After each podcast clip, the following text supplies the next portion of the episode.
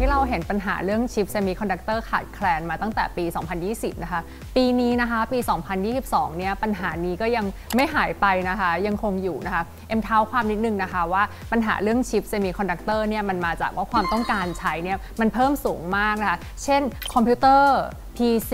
ก็ต้องใช้ชิปนะคะ โทรศัพท์มือถือกล้องต่างๆ อุปกรณ์ work from home ทุกอย่างเนี่ยต้องใช้ชิปเพิ่มขึ้นนะคะ ก็เป็นธรรมดานะคะ ที่พอความต้องการเพิ่มขึ้นเนี่ยชิปก็จะขาดแคลนนะคะ ดูอย่างบริษัท Apple นะคะ ซึ่งเป็นบริษัทที่สายการผลิตดีที่สุดในโลกนะคะ ก็ยังเจอปัญหาเรื่องชิปขาดแคลนหรือว่าบริษัท Tesla เนี่ยซึ่งอีลอนมัสก็ออกมาบอกว่าปีนี้เนี่ยอาจจะไม่มีรถรุ่นใหม่ ๆ เลยนะคะ เพราะว่าปัญหาเรื่องชิปขาดแคลนค่ะ ในเมื่อมีบริษัทที่เสียประโยชน์จากเรื่องนี้นะคะ ก็มีบริษัทที่ได้ประโยชน์เช่นเดียวกันค่ะ เช่น ON Semiconductor หรือว่า NXP Semiconductor นะคะ อย่างเช่น ON เนี่ยเขาหันไปผลิตสินค้าที่กำไรเพิ่มมากขึ้น ก็ทำให้รายได้ของ ON ก็เพิ่มมากขึ้นกำไรก็เพิ่มมากขึ้นนะคะ NXP เนี่ยหนึ่งใน 3 ก็คือผลิตชิปให้กับพวกรถยนต์ EV นะคะ NXP บอกว่ายอดจองทั้งปีของปีนี้เต็มหมดแล้วนะคะ และนี่แหละค่ะก็คือบริษัทที่ได้ประโยชน์จากชิปเซมิคอนดักเตอร์ที่ขาดแคลนนะคะ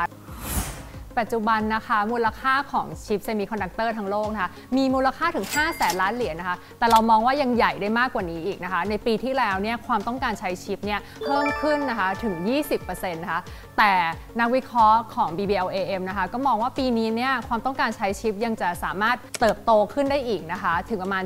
10-15%เป็นอย่างน้อยค่ะ จากเดิมนะคะที่เอ็มคิดว่าการลงทุนในชิปเซมิคอนดักเตอร์เนี่ยมันเป็นคล้ายๆวัฏจักร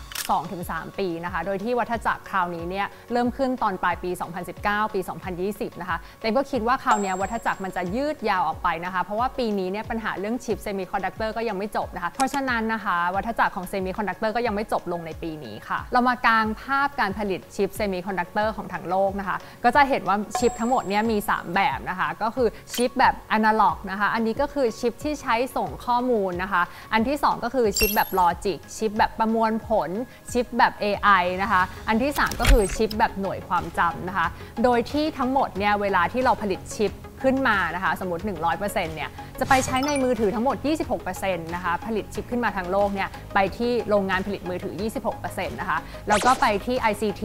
Infrastructure ประมาณ 24%นะคะในส่วนของ 10%ของชิปที่ใช้ทั้งโลกนะคะไปอยู่ที่รถยนต์ค่ะ ตรงนี้แหละที่เรามองว่าความต้องการที่จะใช้ชิปเนี่ยมันจะเพิ่มขึ้นเรื่อยๆนะคะเพราะว่าในรถยนต์ EV เนี่ยต้องมีระบบ Autonomous Driving ขับขี่ได้ด้วยตัวเอง ระบบเซ็นเซอร์รอบคันนะคะ แล้วก็แบตเตอรี่เนี่ยก็ต้องใช้ชิป มากกว่ารถยนต์ปกติถึง 2 เท่านะคะ เพราะฉะนั้น Credit Suisse เนี่ยเขาออกมาบอกว่ามูลค่าที่ใช้ชิปในรถยนต์ EV เนี่ยจะเพิ่มขึ้นจาก 400 เหรียญมาเป็น 800 เหรียญต่อคัน ถ้าเราเป็นผลิตรถยนต์ EV แบบเต็ม steam ค่ะ เรามากางภาพโครงสร้างอุตสาหกรรมเซมิคอนดักเตอร์ของทั้งโลกเลยนะคะ ก็เอ็มแบ่งง่ายๆเป็น 3 ส่วนค่ะ ส่วนแรกก็คือ fabless นะคะ ก็คือโรง fab บริษัทพวกนี้ออกแบบอย่างเดียวไม่ได้ผลิตนะคะ อันที่ 2 ก็คือ foundry ก็คือโรงผลิตนั่นเองนะคะ ก็คือผลิตอย่างเดียว แทบไม่ได้ออกแบบเลยนะคะ อันที่ 3 ก็คือ ATP นะคะ ก็คือ assembly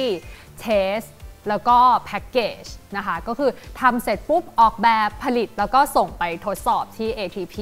ซึ่ง 3 ขั้นตอนนี้เนี่ยจะสามารถเกิดขึ้นในบริษัทใดบริษัทเดียวก็ได้นะคะ ก็คือเรียกว่า IDM ค่ะ บริษัทเหล่านี้นะคะก็คือเช่น Intel นะคะ Samsung ก็คือ IDM นะคะ หรือว่า Texas Instruments เนี่ยที่เขารับทำตั้งแต่ออกแบบ ผลิตแล้วก็ทดสอบค่ะ ทีนี้นะคะเอ็มลองมาไล่ดูว่าบริษัทไหนอยู่ขั้นตอนไหนนะคะ อย่างเช่น Fabless เนี่ยที่พูดถึงว่าเป็นการออกแบบเนี่ยบริษัทตัวอย่างก็คือ NVIDIA ที่เรารู้จักกันนี่เองนะคะ Qualcomm Broadcom เนี่ยก็ถือว่าเป็นการออกแบบอย่างเดียวนะคะ ตัวอย่างบริษัท Foundry นะคะก็คือ TSMC นะคะบริษัทของไต้หวัน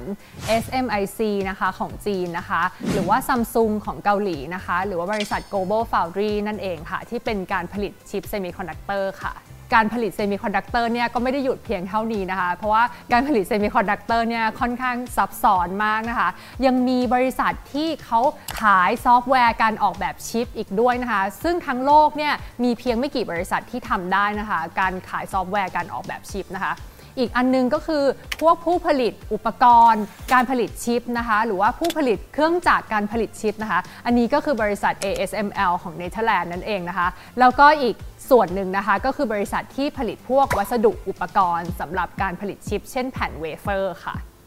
ค่ะก็อย่างที่พูดไปนะคะ จะเห็นว่าตลาดของเซมิคอนดักเตอร์เนี่ยโอกาสเนี่ยมีแต่จะใหญ่ขึ้นเรื่อยๆนะคะ แต่ว่าเอ็มเชื่อว่าไม่ใช่บริษัททุกตัวในเซมิคอนดักเตอร์ที่สามารถลงทุนได้นะคะ เราต้องใช้ความสามารถของผู้จัดการกองทุนเนี่ยเป็นการเลือกรายบริษัทไปนะคะ เพราะว่ายังไงก็ตามเนี่ยเซมิคอนดักเตอร์เนี่ยยังเป็นวงจรธุรกิจแบบไซเคิลอยู่นะคะ มีขึ้นมีลงนะคะ เราก็ต้องใช้ความสามารถของผู้จัดการกองทุนเนี่ยแหละค่ะไปเฟ้นหาบริษัทที่ไซเคิลเนี่ยยังไม่จบนะคะทีนี้เอ็มขอยกตัวอย่างกองทุน b ี i p นะคะ ที่ลงทุนทั้ง p i c t e Global Environmental Opportunities นะคะ แล้วก็ p i c t e Clean Energy ซึ่งมีส่วนหนึ่งเนี่ย ที่ผู้จัดการกองทุนเขาก็ไปเฟ้นหานะคะ บริษัทที่ยังมีโอกาสในการลงทุนอยู่ หนึ่งในนั้นก็คือ Semiconductor ค่ะ เพราะฉะนั้นถ้าเราอยากที่จะมี exposure กับพวก Semiconductor นะคะ ที่ยังขาดแคลนอยู่หรือว่า บริษัทที่ได้รับประโยชน์จากเซมิคอนดักเตอร์นะคะ เราก็สามารถลงทุนในกองทุน B10 ได้ค่ะ ถ้านักลงทุนนะคะ อยากที่จะเติบโตไปกับ พลังงานสะอาด รถยนต์ EV หรือว่าเซมิคอนดักเตอร์นะคะ ก็สามารถลงทุนในกองทุน B10 ได้ค่ะ เพราะว่าหนึ่งในธีมการลงทุนของกองทุน B10 นะคะ ก็คือเรื่องรถยนต์ EV พลังงานสะอาด แล้วก็เซมิคอนดักเตอร์ทั้งหมดที่เอ็มพูดมานะคะ แล้วก็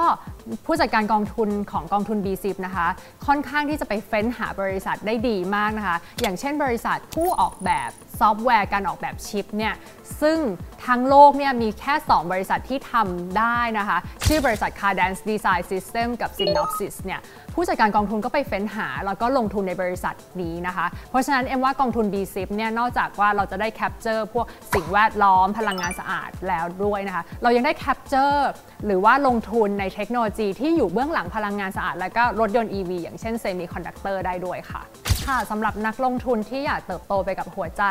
ที่เป็นเทคโนโลยีแบบเซมิคอนดักเตอร์นะคะ แล้วก็สามารถรับความเสี่ยงจากการลงทุนหุ้น แล้วก็ความเสี่ยงจากอัตราแลกเปลี่ยนได้เนี่ยเอ็มมองว่ากองทุน B10 เนี่ยน่าสนใจนะคะ แล้วถ้าใครที่อยากที่จะลงทุนแบบประหยัดภาษีนะคะ BBLAM ก็มี B10 SSF B10 IMF ไว้เป็นทางเลือกด้วยค่ะ